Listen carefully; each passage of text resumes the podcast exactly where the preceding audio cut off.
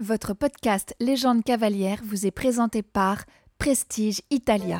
Prestige Italia, celle d'équitation et accessoires made in Italy. C'est un peu spécial. Euh, Il y a des obstacles de crosse, des obstacles naturels. Donc si on a un cheval qui saute bien l'eau euh, ou- et les obstacles naturels, c'est vraiment sympa. Ça met un peu d'adrénaline, un peu de piment. Bonjour et bienvenue dans Légende cavalière, le podcast de Grand Prix pour vous replonger dans l'histoire des sports équestres. Je suis Pascal Boutreau, journaliste passionné par l'histoire du sport. Depuis sa création, Légende cavalière a l'ambition de vous faire revivre les plus grandes victoires, de vous faire redécouvrir les plus grands couples de l'équitation. Des voyages dans l'histoire, des voyages sur les plus grands terrains de concours. Dans ce nouvel épisode, je vous propose de vous raconter l'histoire d'une épreuve, de nous replonger dans l'atmosphère unique du jumping international de France et en particulier de son derby.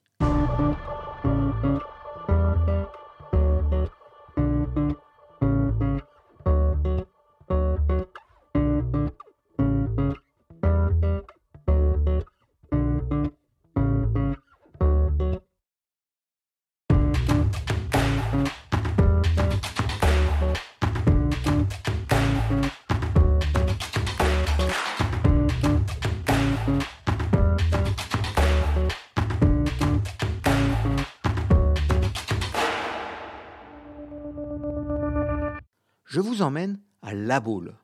Ici, le derby, l'un des rares encore au programme de CSI 5 étoiles, est une institution.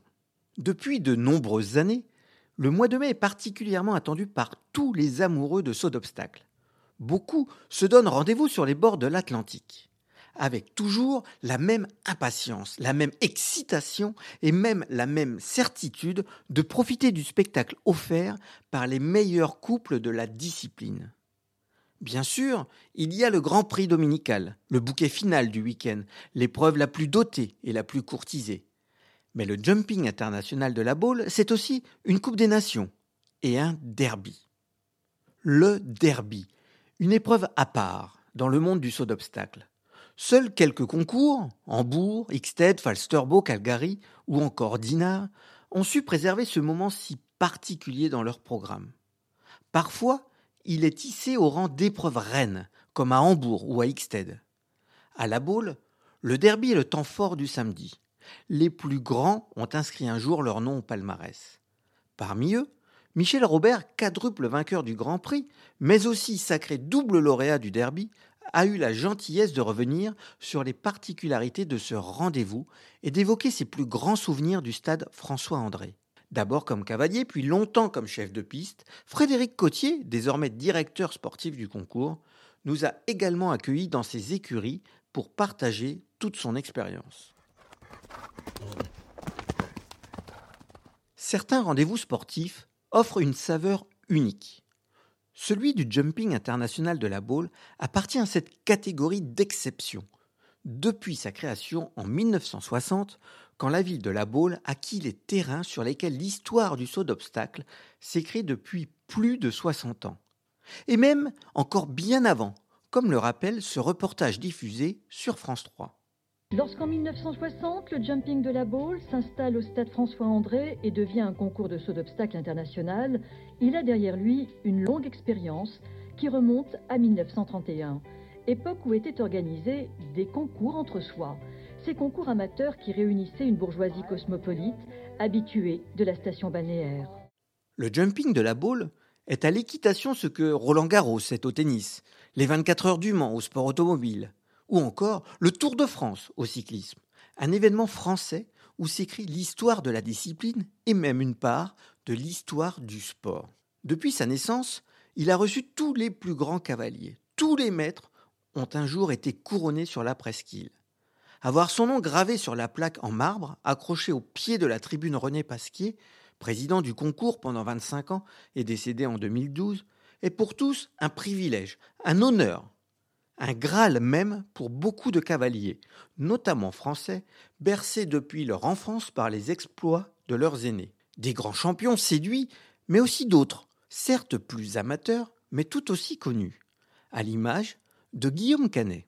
J'ai passé mon enfance euh, dans le coin. J'étais à la boule, j'ai fait mes premiers pas sur la plage Benoît, donc je suis très ému quand je reviens à chaque fois dans cette région et, à la boule particulièrement. Et puis j'ai fait des, parcours ici quand j'étais plus jeune. Et, puis c'est un concours magnifique. Moi, pour moi, c'est le plus beau concours qu'on ait en France. Depuis Janou Lefebvre, lauréat du premier Grand Prix en 1962 avec Kenavo, puis à deux reprises avec Roquette, nombreux sont les tricolores à avoir brillé au stade François-André.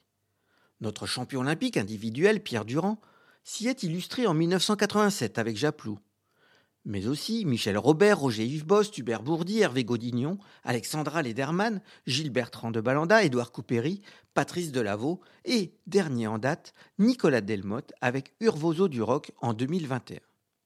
C'est la compétition de référence, celle à laquelle on veut participer quand on a une ambition sportive, a déclaré un jour Pierre Durand. Avec le Brésilien Nelson Pessoa et son fils Rodrigo, les Allemands Frank Sluthak et Marcus Henning, les Britanniques David Broom, Nick Skelton ou Michael Whittaker, l'Américain McLean Ward, le Belge Joss Lansing, le Suisse Marcus Fuchs, l'Irlandais Eddie Macken et bien d'autres, la Baule a aussi su fêter les meilleurs pilotes de la planète. Personne n'a oublié la victoire du Canadien Eric Lamaze et Xted en 2011. Petit souvenir du barrage avec les commentaires en direct de Céline Gouald et Thierry Rosier sur Equidia. Eric pas vite, ça n'existe pas. Donc euh, de toute manière, ça va aller très très très vite. Allez, bonhomme. Il a eu un super repère avec Billy Toomey. Waouh, c'est parti. Oh là là, un avion. 4, 6, 7, 8, 9. Waouh, chandelier. Voilà. J'espère qu'il est passé au-dessus du rouge. oui, ça va aller, je pense. Non je ne sais pas. Touche, ah, c'est une bonne touche pour lui ça. 1, 2, 3, 4, 5, 6, 7. Ouais 37 ah, Je vous ai dit le temps, ça serait ça, mais. C'est la tête ah, Frédéric Lamas, quel parcours Peu importe la nationalité du cavalier, le monde entier est le bienvenu à la boule. Et le public ne s'y trompe jamais, offrant à chaque vainqueur une célébration à la hauteur de sa performance. Tous les ans, près de 30 000 spectateurs vibrent au rythme des exploits des cavaliers, quelle que soit leur nationalité. Particularité française, le public est ici accueilli gratuitement. À l'étranger, rares sont les événements d'un tel niveau d'excellence qui demeurent en accès libre. Une volonté de la mairie, comme le rappelait sur France 3 le regretté René Pasquier. On garde la gratuité, ça c'est une volonté municipale qui est... Euh, la municipalité de La Baule nous aide beaucoup sur euh, l'organisation de ce concours.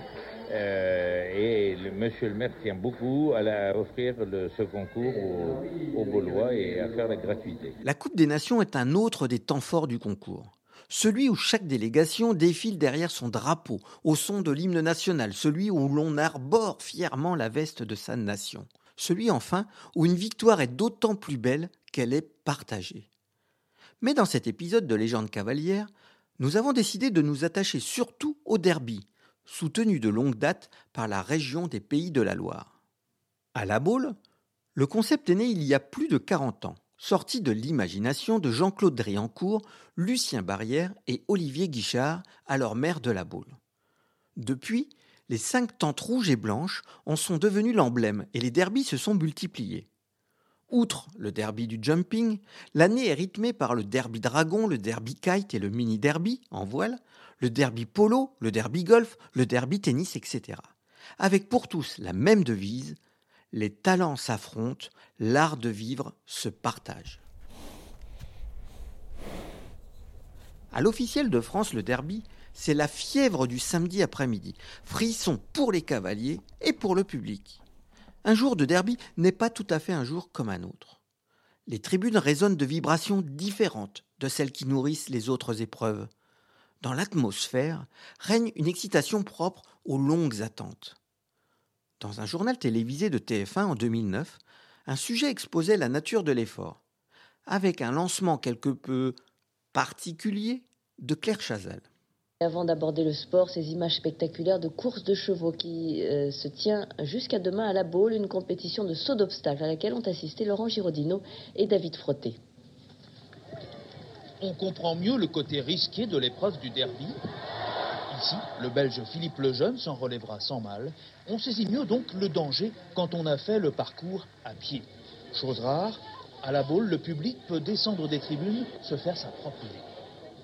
Moi, c'est ça qui m'impressionne beaucoup, c'est la longueur et la hauteur des obstacles.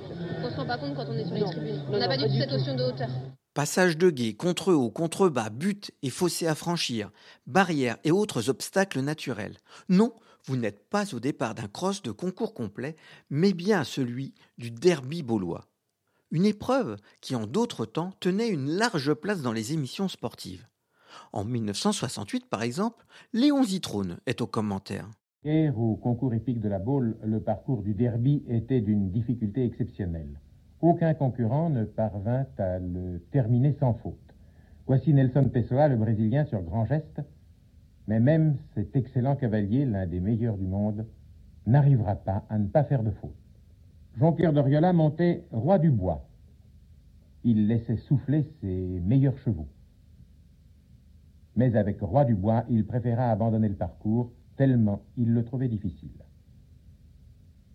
La victoire allait revenir au docteur vétérinaire Bouffaut, un pur amateur, lequel, montant joyeuse, parvint à sauter tous ces obstacles en ne faisant qu'une seule faute, remportant ainsi, bravo docteur Bouffaut, sa première grande victoire internationale, et il était aussitôt promu au rang de vedette et signé de très nombreux autographes. Quelques années plus tard, en 1980, dans Stade 2, Jean Marquet revient lui aussi sur la victoire du Belge Eric Wouters. On voit ici la difficulté principale de ce parcours de la Baule, ce derby sur 1100 mètres. C'est évidemment une distance très très longue. Il y avait 35 partants, 20 obstacles, dont une rivière et un triple. Et ce passage là, derrière euh, en somme un petit bois, où les chevaux euh, vont dans le, sombre, ce qui les effraie toujours un peu. 4 points pour Jérémy Lins et Hubert Parot, ici Carousel. Hubert Parot qui court euh, cette saison après une belle performance et qui était, semble-t-il, très désireux de la réaliser ici dans ce derby de la Baule. Eh bien, il n'est pas passé très loin, mais tout de même 8 points, 2 fautes et une sixième place, euh, sixième place qui lui permet d'être le premier Français. Alors que nous suivons maintenant Nelson Pessoa, le fameux Brésilien avec fil d'argent. Pessoa, deux fois vainqueur en 75 et en 76, qui lui se classera deuxième avec 4 points. Et enfin, Eric Wouters, le voici, le vainqueur, avec un sans faute, le seul sans faute de ce derby de la. Avec plus d'une vingtaine d'efforts et un parcours qui dépasse les deux minutes, le derby est l'un des temps forts du week-end.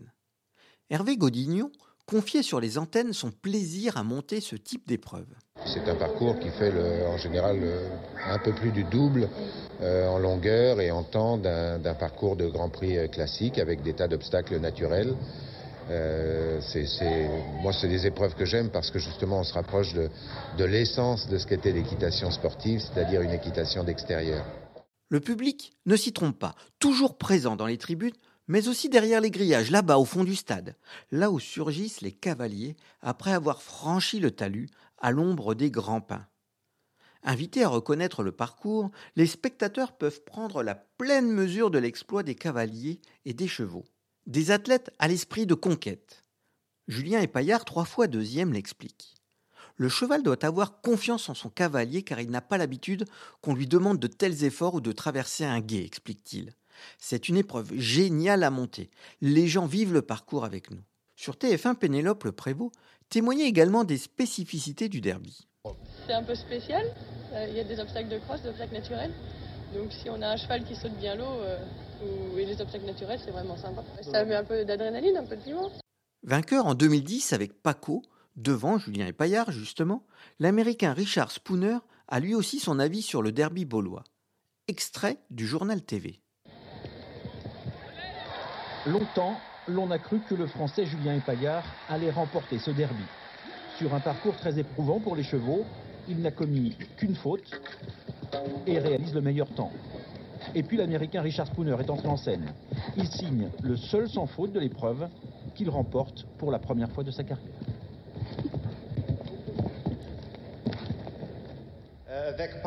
Avec mon cheval Paco, j'ai participé à peu de derby, comme avec mes autres chevaux. Mais aucun derby n'est plus difficile que celui de la Baule. Bien sûr, Les parcours ont évolué au fil du temps qui filait.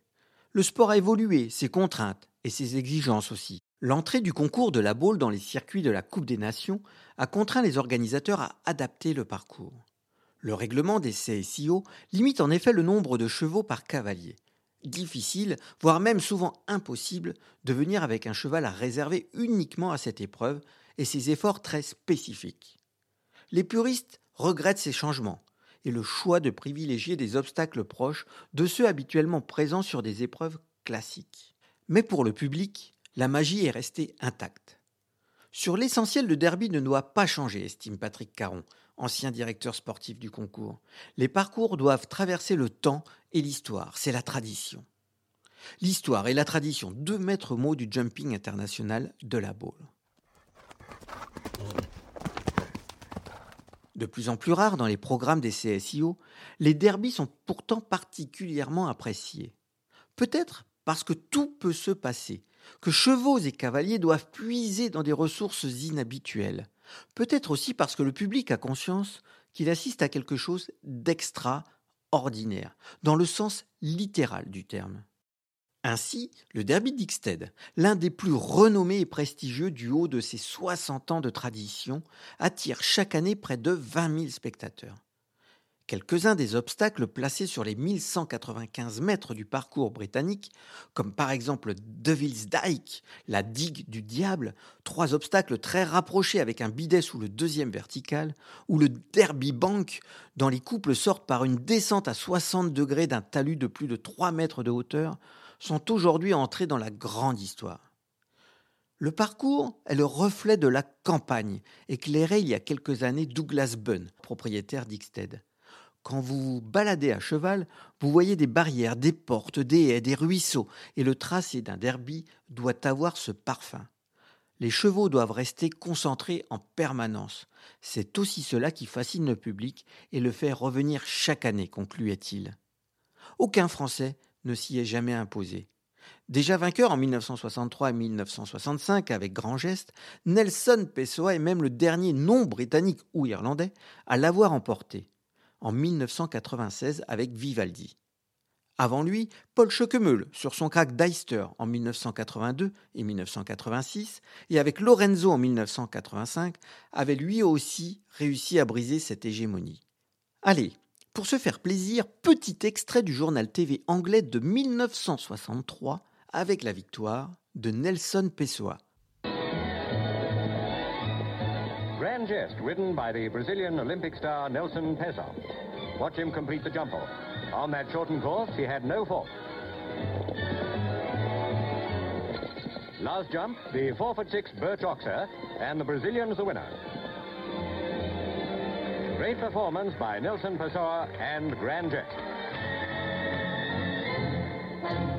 Les Britanniques, William Fennell sacré à quatre reprises, Nick Skelton trois fois d'affilée entre 1987 et 1989 avec Apollo, les Irlandais Eddie Macken quatre fois de suite entre 1976 et 1979 avec Boomerang, et bien évidemment la famille Whittaker avec les succès de Michael en 1980, 91, 92 et 93, de John en 1983, 98, en 2000 et 2004, et plus récemment de leur neveu William en 2018, ont eux aussi marqué l'histoire du derby d'Ixted. Tradition perpétuée également à Hambourg depuis 1920. Le derby allemand est un monument, le plus ancien et le plus difficile parcours du monde une image revient sans cesse. Celle de l'obstacle numéro 6, un talus de 3 mètres de hauteur à descendre avant d'enchaîner sur une palanque de 1 mètre 65, vertigineux. Impossible d'y parvenir sans une parfaite osmose et une totale confiance entre le cavalier et son cheval. Franchir la ligne d'arrivée après les 1230 mètres du parcours et plus de 3 minutes d'effort est une première victoire. Un exemple. Entre 1920 et 1970, sur 1601 départs, seulement 50 parcours furent bouclés sans faute. Y gagner offre l'assurance d'entrer dans l'histoire des sports équestres. Le grand, l'immense Paul Schockemöhl n'a jamais eu cet honneur. Mais pour l'histoire, revivons, toujours en version originale, son passage sur le fameux talus, avec son triple champion d'Europe d'Eister en 1986. La grosse Jetzt Vorsicht.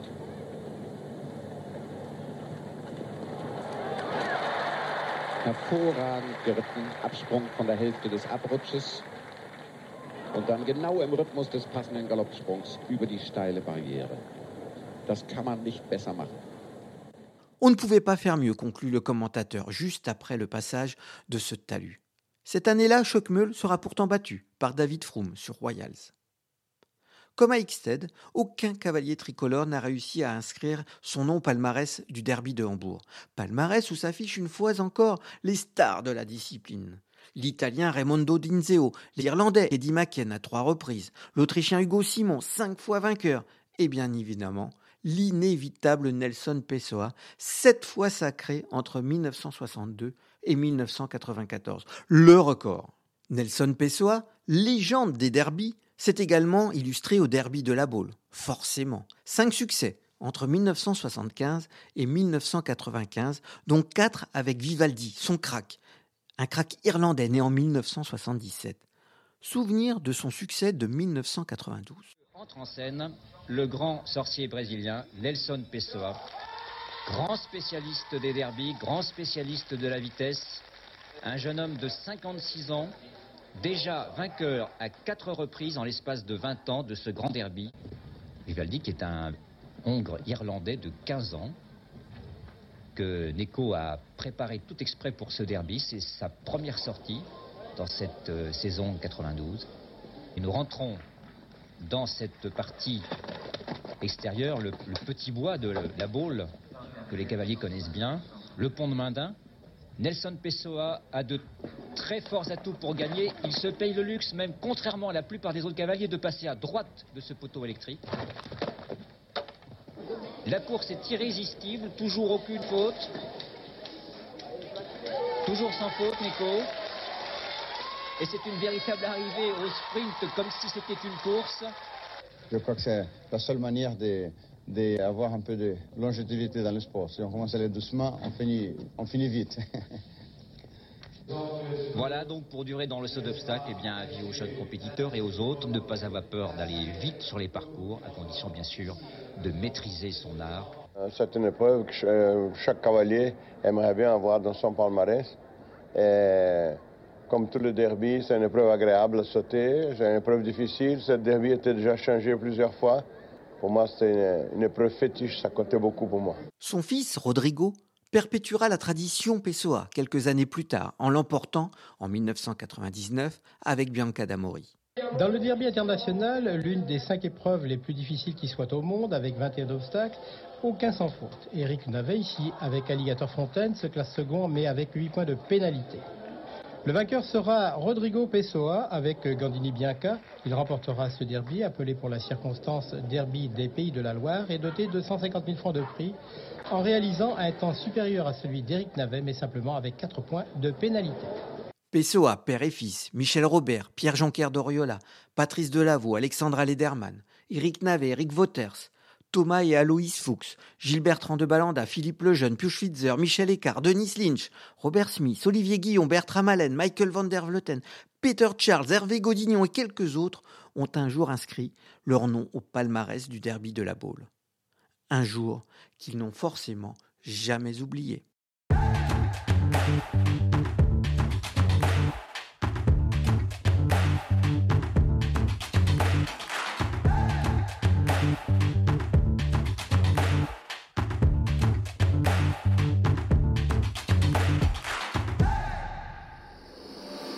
Avant de retrouver Michel Robert, direction Poigny-la-Forêt, au cœur de la forêt de Rambouillet, dans les Yvelines, pour y retrouver Frédéric Cotier.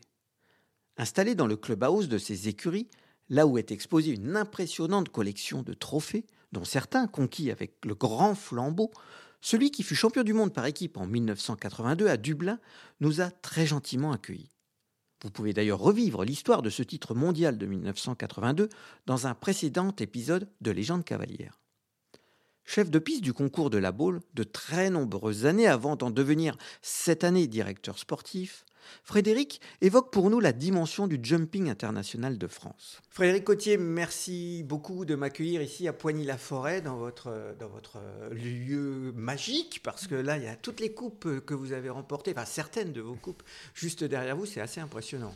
Alors, ce que je vous propose justement aujourd'hui, c'est d'aller dans la catégorie des, souvenirs, enfin, en partie parce que on va évoquer le jumping de la balle. Donc, euh, il y a des souvenirs et puis il y a une actualité aussi, puisque c'est un concours que vous suivez depuis de très nombreuses années. D'ailleurs, est-ce que vous avez le souvenir de votre première expérience avec la balle De mémoire, euh, j'ai dû faire euh, le CSI de la balle. Ce n'était pas le CSIO à l'époque, en 1975. Donc, il y a longtemps, j'avais. J'avais 21, 22 ans. Euh. Ça représentait déjà quelque chose d'aller à la boule? Alors, la boule n'était pas le CSIO, euh, mais c'était quelque chose. D'abord, c'était le même terrain, la même tribune. C'était un, un, concours qui avait lieu en plein été, donc il n'y avait pas d'épreuve le matin, il y avait euh, des épreuves l'après-midi, et la grosse épreuve était souvent en nocturne. ça avait lieu de mémoire en juillet ou en août. Euh, et le concours, déjà à l'époque, accueillait énormément de monde. Il y avait toujours cette ambiance euh, très particulière d'un public euh, plutôt connaisseur. qui comme avec sa chapelle, si vous voulez, c'est un public très connaisseur qui ne fait pas le distinguo entre un tel ou un tel cavalier, mais qui sont là pour le sport et qui aiment ça. Dans votre première carrière de, cavalier, il y a des années, des, des flashs qui vous reviennent euh, sur ce terrain de la boule Non, pas, pas forcément euh, des flashs. Bon, j'ai monté le concours pendant un certain nombre d'années. J'ai jamais gagné. J'ai gagné des épreuves. J'ai dû finir une fois deuxième du Grand Prix, deuxième du Derby. Euh, j'ai gagné des tas d'épreuves. La Coupe des Nations aussi, parce qu'à un moment donné, la boule est passée CSIO. Euh, parce que le CSIO, avant la boule, bougeait beaucoup. Euh, on a fait le CSIO euh, à Longchamp, à Auteuil, à Fontainebleau. Et puis il s'est installé à la boule de façon aujourd'hui euh, définitive. Longchamp, je crois que c'était juste la période après votre titre mondial euh, par équipe en 82, parce que je me souviens dans les archives, j'ai vu une interview avec, euh, avec Yves Mourouzi, avec vous étiez vous étiez des stars à, cette époque-là. Je dois dire, mais tout le monde le sait, c'est que le sport équestre de compétition n'a jamais été autant médiatisé que dans les années 80. Jamais. Jamais. Alors la boule, justement, c'est un des temps forts de la saison. Alors ce le podcast Légende cavalière insiste un petit peu sur euh, le derby. Vous l'avez couru en tant que cavalier. Le derby, c'était un moment spécial? Oui, parce que le derby de la boule était une épreuve extrêmement difficile. Je parle de l'époque où, euh, notamment, euh, Nelson Pessoa l'avait gagné plusieurs fois. le derby de la boule s'inscrivait dans un CSI pas un CSIO, ce qui change beaucoup de choses, je vais vous l'expliquer. Donc, euh, comme le derby d'Ixted ou le derby de Hambourg. Donc, euh, un CSI, le règlement donne beaucoup plus de latitude à un organisateur pour accueillir des tas de cavaliers, je ne veux pas dire locaux, mais nationaux, qui ont préparé leurs chevaux pour, euh, pour faire le derby d'Ixted, le derby d'Hambourg ou le derby de la Baule. C'était une épreuve extrêmement difficile. Quand la Baule et passé CSIO, on ne pouvait plus refaire ce derby. C'était plus possible. Mais il fallait garder le derby parce que vous savez que les derbies à la boule et qui englobent un certain nombre de sports, euh, la voile, le tennis, euh, le sky surf aujourd'hui et d'autres, le golf, bref. Et non, c'est une tradition à la boule, les derbies. Donc, euh, il a fallu lui trouver un niveau et une place dans le CSIO. Un CSIO, euh, réglementairement, on ne peut pas avoir plus de tant de chevaux, tant de cavaliers par équipe, tant de cavaliers individuels. On ne peut pas l'étendre comme dans un CSI. Donc euh, il a fallu trouver la combine pour que les cavaliers participants au CSIO puissent amener un cheval pour le derby. Pour le public, ça ne change pas grand-chose. Parce qu'on a gardé le parcours extérieur, on a gardé la grande butte, on a gardé la traversée du gué, du lac. Néanmoins, c'est une épreuve qui est un peu plus basse, c'est une épreuve qui est à 1m45, et forcément, c'est une épreuve très limitée au niveau du nombre, de partants. C'est-à-dire qu'on est en, autour de 15 partants, parce qu'il impose à un cavalier de ramener un cheval juste pour deux épreuves, une en amont du derby et le derby. Alors on essaie de garder une dotation honorable, euh, mais ce n'est plus, pour le public si, mais pour les cavaliers, ce n'est plus le point d'orgue du concours, comme à l'époque du CSI. Voilà. Oui, parce que quand on regarde le palmarès, on voit qu'en 87, par exemple, Malcolm Pira, le Britannique, s'impose dans le derby avec Towerland Anglezart, qui est son cheval de tête, avec lequel il gagnait beaucoup de grands prix. Qui était son cheval de grand prix. Donc on pouvait à cette époque faire le grand prix et le derby avec le même cheval? Vous savez, euh, moi j'ai jamais fait le derby de la Baule avec flambeau. Mm. Ça demande quand même un entraînement spécifique. Euh, la traversée du guet, c'est rien mm. en soi. Un cheval de club peut le faire avec un, galop 7. Mm.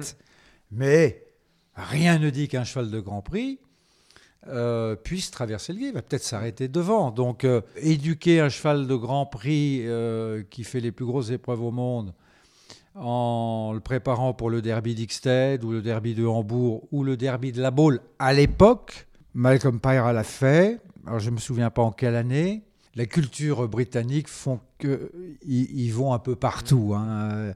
Ils n'entraînent pas les chevaux uniquement sur des bacs à sable. Hein. Justement, vous parlez à l'époque. Qu'est-ce qui a foncièrement changé entre le derby de fin des années 80, début 90, on va dire, et le derby aujourd'hui? Certaines choses n'ont pas changé. Comme je vous le disais précédemment, on a gardé le double de but, qui est un peu plus petit, euh, la grande butte, qui est la même, le passage derrière qui est le même, la traversée du guet qui est la même. Après, euh, il a fallu redessiner le parcours, euh, le mettre plus bas. Au final, euh, il ne faut pas qu'il y ait une tripotée de sans faute, parce que il faut que ça reste difficile. Donc, on a gardé le même nombre d'obstacles, c'est-à-dire qu'il y a 21 obstacles de mémoire. la distance reste la même, c'est-à-dire 1000 mètres un parcours de Coupe des Nations ou de Grand Prix, on est à 550 mètres à peu près, plus ou moins. Hein. Donc là, c'est quand même beaucoup plus long. Euh, c'est la raison pour laquelle, techniquement, par exemple, sur le, derby de la Baule d'aujourd'hui, euh, j'ai mis un double d'Auxerre en début de parcours. De mémoire, il doit être numéro 5. Et à la fin, en numéro 16, j'ai mis un triple de verticaux, là où les chevaux commencent à être euh, je ne veux pas dire fatigués, mais enfin, ils n'ont plus la même fraîcheur qu'au début. Donc, on essaie d'agencer euh, de façon à ce que des chevaux de compétition normale euh, puissent aborder cette épreuve euh, sans qu'il y ait de grosses catastrophes et néanmoins qu'il n'y ait pas trop de sans faute. Alors justement, ces chevaux, est-ce qu'ils doivent avoir des caractéristiques un peu particulières? Très honnêtement, je ne le pense pas, parce qu'on régule la longueur du parcours par des efforts un peu à minima. Euh, ça reste quand même, euh, même si ce ne sont pas des chevaux spécialistes euh, du derby. Et puis vous savez, la spécialité d'un cheval, elle, elle vient aussi avec le temps. C'est-à-dire qu'un cheval qui va faire le derby d'Ixted pour la première fois, il a peu de chances d'être aussi performant que le cheval qui l'aborde pour la trois ou quatrième fois. On peut parler de la même chose sur le derby de la Baule parce que pour la première fois, un cheval peut s'arrêter en haut de la butte. Il va rester arrêté 3-4 secondes, ce qui va lui donner une pénalité. Mm. L'année d'après, ça se trouve, il ne s'arrêtera pas. Il se souvient? C'est une bonne question. Le souvenir des chevaux. Vous savez, les, chevaux résonnent à l'inverse de nous. Euh, les chevaux ne se souviennent que des mauvaises choses. C'est pour ça que c'est compliqué comme sport. Un mot sur Nelson Pessoa, qui est le spécialiste. Euh, enfin, il a gagné beaucoup, beaucoup d'épreuves, mais beaucoup de derby aussi. En réalité, l'équitation de Neko à l'époque, c'est l'équitation d'aujourd'hui. Il est en avance. Ah bah, en avance sur euh, minimum trois générations. D'abord, il montait des chevaux dans le sang. Euh, la plupart de ses chevaux de l'époque, où il avait beaucoup gagné à l'époque, euh, Grand Geste, 8 piles, ce pas les chevaux allemands qui avaient 2,50 m ou 2,20 m dans les pattes, hein, c'était des chevaux de sang qu'il fallait monter dans le galop. Et c'était déjà à l'époque, je me souviens très bien, c'était euh, le contrôle avec de la vitesse. Donc son équitation était euh, en avance et elle n'est toujours pas démodée. Dernière question, Frédéric. je pense que depuis donc votre première apparition, vous n'avez pas dû manquer beaucoup d'éditions du jumping de la boule. Euh, là, ça va recommencer dans quelques jours. Toujours content? Toujours content, oui. Parce que que l'on soit cavalier, chef de piste, peu importe sa mission, son rôle au sein du concours, ce sont ces, ces endroits un peu, un peu vacances, vous voyez. c'est le début du mois de mai, il commence à faire assez beau. la proximité de la mer, le comité organisateur a toujours fait en sorte que les cavaliers soient logés dans un très bel hôtel face à l'océan, face à la plage, euh, ce qui n'existe plus aujourd'hui. Il y a un côté un peu, euh, qui peut paraître un peu suranné, mais un, côté euh, luxueux. Il n'y a plus de soirées, il y a quasiment plus de soirées aujourd'hui dans les concours, parce que d'abord, les cavaliers les boudaient, pour des raisons qui leur appartiennent. La Baule a toujours gardé cette soirée le vendredi soir après la où Tout le monde est là parce que c'est dans ce merveilleux hôtel Hermitage à La Baule. Donc il y a, y a, ce côté un peu à l'ancienne euh, pour l'après-concours, l'avant-concours. Les chevaux, vous savez que le règlement euh, FEI interdit aux chevaux de quitter l'enceinte des écuries. La Baule, bah, depuis des années, des années, des années, des années. À l'époque, c'était plus facile probablement de contourner un peu les règlements. Les cavaliers pouvaient aller, des écuries pouvaient aller à la plage. La plage, y a 800 mètres en, traversant euh, deux rues et les cavaliers, à 7 heures du matin, allaient galoper sur la plage de, la Baule, allaient baigner leurs chevaux un peu, enfin, jusqu'aux genoux.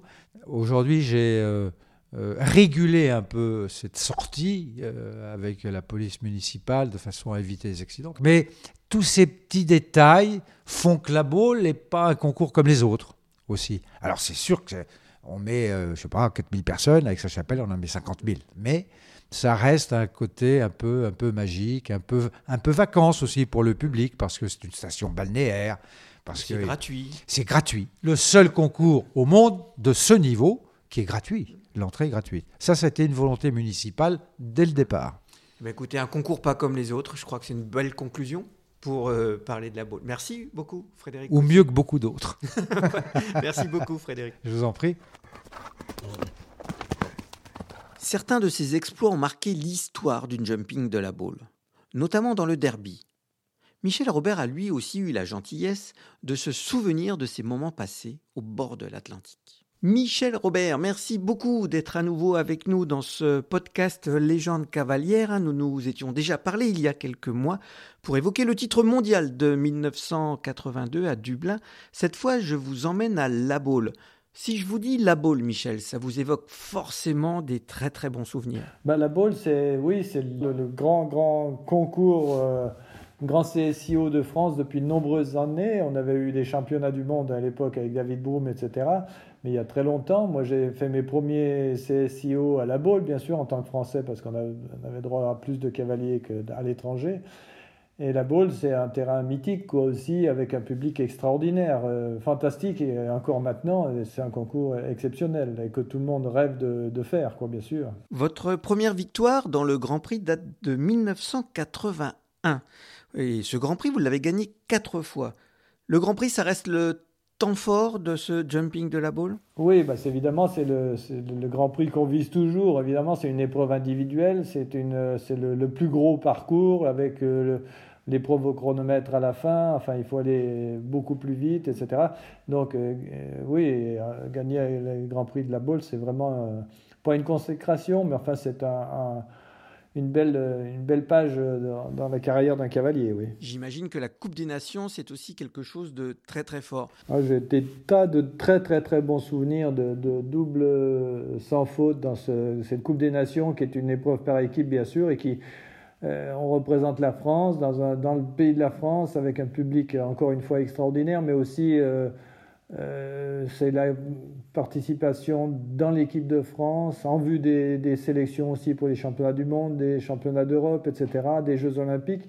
Donc c'est vraiment très important. Et je me souviens d'avoir fait des doubles parcours sans faute euh, avec Galet Dosé, euh, Miss San Patrignano ou avec Corodor, qui était vraiment un cheval exceptionnel aussi. Et bon, ces, ces, Coupes des Nations, c'est un moment fantastique parce qu'on sent que toute l'équipe, les entraîneurs, la fédération française son honneur en jeu. Enfin, on représente la France, le drapeau français, cocorico, cocorico. Et bon, quand on a gagné cette Coupe des Nations là, le soir, on est content. Oui, c'est vraiment. Vous venez d'évoquer le souvenir de, de. C'est un cheval qui vous a aussi permis de remporter le derby. Justement, parlez-nous un petit peu de cette épreuve très atypique. Alors le derby, c'est vraiment atypique. C'était une épreuve qui me correspond très bien parce que en fait, euh, il faut avoir un cheval athlète qui tienne vraiment, vraiment tout le, parcours et c'est beaucoup, beaucoup, beaucoup plus long qu'un parcours normal. Donc il faut qu'il ait une condition physique, il faut que le cheval passe partout, qu'il soit dressé, qu'il soit, euh, qu'il saute dans l'eau, et les contre contre-bas, etc. Et puis aussi un cavalier qui ait de l'expérience. Euh, bon, moi j'avais la chance, de, et j'ai la chance encore d'avoir eu une carrière de cavalier de concours complet, de cross avec ces, ces cross euh, périlleux qu'on faisait à l'époque parce qu'à chaque fois on risquait notre vie ou presque. Et donc euh, cette expérience-là m'a permis d'être assez à l'aise dans des épreuves comme le derby et en plus le derby de la Baule, bien sûr. En 1991, vous gagnez ce derby avec Prosper. Vous vous souvenez de ce cheval Prosper? Parlez-nous-en un petit peu. Oui, très bien, très bien. C'était un cheval, un gentil cheval qui était brave et qui voulait bien faire. C'est un cheval qui a été vendu aux États-Unis après. C'était un, cheval qui euh, peut-être qui n'avait pas tous les moyens de faire les gros grands prix et que j'avais mis dans cette épreuve-là et qui avait fait ça très bien puisqu'il avait gagné bien sûr.